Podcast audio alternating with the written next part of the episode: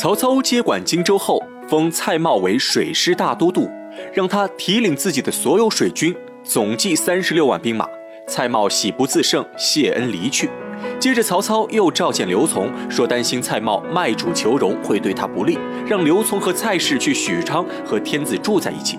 刘琮虽然无能，但也反应过来曹操是想软禁自己，急忙反问曹操为何毁约。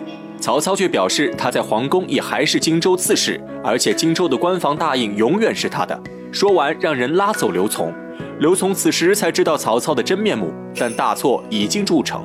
曹操刚打发完刘琮，大将曹仁狼狈来报新野战况。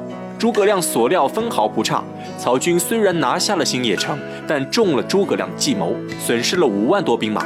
看似大胜，实则大败。知道刘备率兵逃往江夏后，曹操更是大怒，担心刘备会依靠江夏东山再起。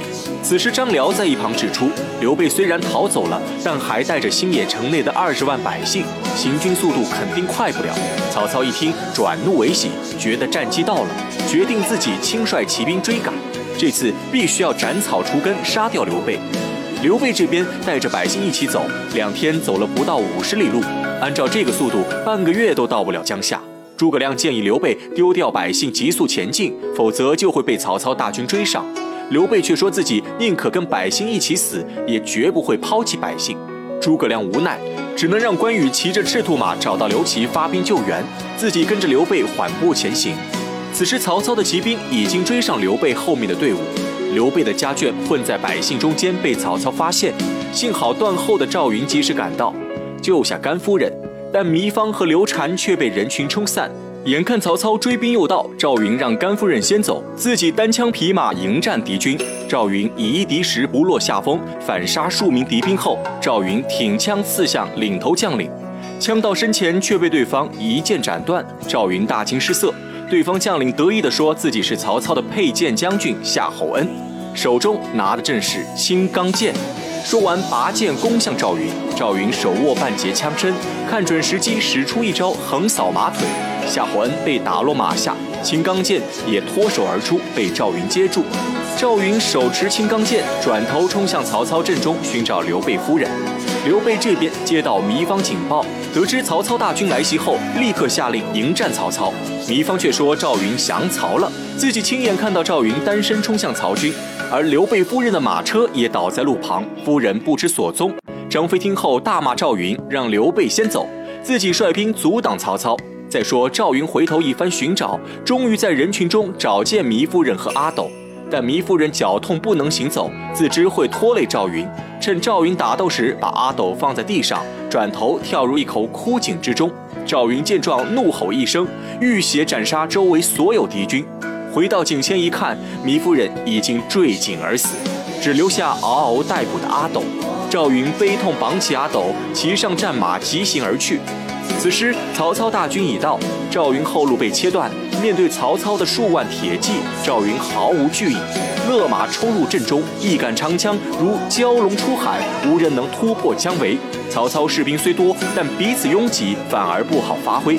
赵云单枪匹马在曹操大军中如入无人之境，横冲直撞，杀得曹兵血流成河。曹操在远方观战，看到赵云如此神勇，赞叹赵云真是一员虎将，武艺不自于吕布，下令士兵不准放箭，必须生擒赵子龙。士兵慌忙变阵，这下给了赵云喘息之机。赵云越战越勇，大杀四方之际，却不小心中了曹军埋伏，跌落马下。周围士兵以为终于有机会抓住赵云了，谁知赵云步战更厉害，一招飞龙在天横扫四方，曹军瞬间死伤无数。眼看赵云如此威猛，曹军纷纷胆寒，一时间居然无人敢对赵云出手。张辽一看情况不对，提醒曹操，他下令生擒赵云，士兵就不敢尽全力，这样下去赵云会突围成功的。曹操无奈下令杀死赵云，曹操大将齐出都想斩杀赵云立功，这下赵云陷入苦战，被逼得险象环生。为了保护阿斗，还用自己身体挡箭，头盔也被打落，只能尽力防守，狼狈不堪。结果被士兵抓住机会，把他挑飞到空中，眼看赵云落下时就要被长枪穿心，关键时刻坐下白马赶来救助。冲散士兵接下赵云，赵云趁机拔出金刚剑，身骑白马一路杀出重围，身后曹操大将率领士兵紧追不舍。转眼赵云冲到长坂坡，张飞正奉命守在此处。一看赵云浴血归来，张飞大喜过望，让他撤回军中，自己来阻挡曹操大军。曹仁率兵追到长坂坡前，看到只有张飞一人守在桥上，身后却有尘土飞扬，以为有埋伏，不敢继续追杀。赵云一路急行回到刘备身边，此时已经身受重伤，但仍然一心惦念着阿斗。刘备这才知道赵云回头厮杀是为了自己的家眷，心痛之余夺过阿斗，将其摔在地上。阿斗嚎啕大哭，赵云不解其意。刘备跪在地上，眼含热泪，表示为了一个孩子，不值得赵云如此去冒险。抚摸着赵云战甲上的累累伤痕，刘备心如刀绞。赵云也被刘备感动，跪在地上发誓效忠。周围众人无不感叹赵云忠勇。再说张飞守在长坂坡，曹仁不敢轻举妄动。刚好曹操赶到，看到是张飞守桥后，想起以前关羽夸张飞勇猛，他还把张飞的名字专门记在袍底。话音刚落，张飞一声大吼，响彻山间。曹操士兵中竟有2人被吓得落马而死。曹操一看大惊失色，立刻下令全军撤退。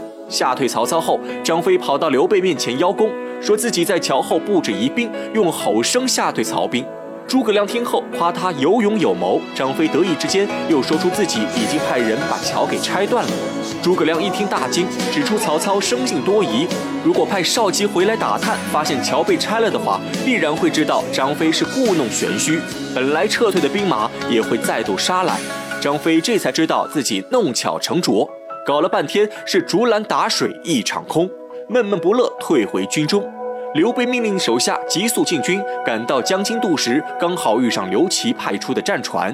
刘备众人登船前往江夏，曹操眼看着刘备在水面上越来越远，不禁感叹：煮熟的鸭子飞了。